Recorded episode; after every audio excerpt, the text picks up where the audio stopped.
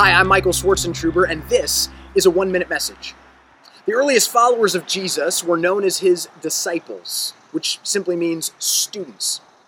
Jesus was their rabbi or teacher, and from his teaching and his example, his earliest students, his followers, learned the ways of God's healing, just, generous, and inclusive love. And, and though some Christians reject scientific inquiry, philosophy, curiosity, and questioning to preserve dogmatisms and authority, the reality is you can't really be a student without using your mind, your brain, the mind that God gave you which is why some 1800 years after that first generation of disciples, a new movement of Jesus followers emerged.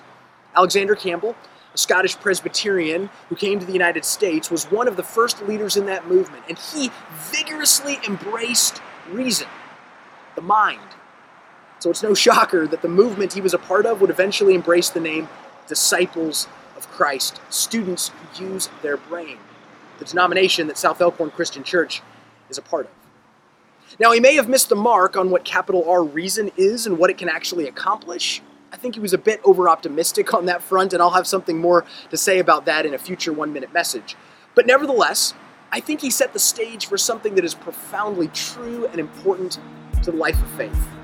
We are thinking creatures, and our worship, if it is to be faithful to who God created us to be, must be as thoughtful as it is prayerful. It must be as curious as it is courageous which is what I think St. Paul hints at in Romans 12, 1 through 2, and what I'm going to talk more about in the next one minute.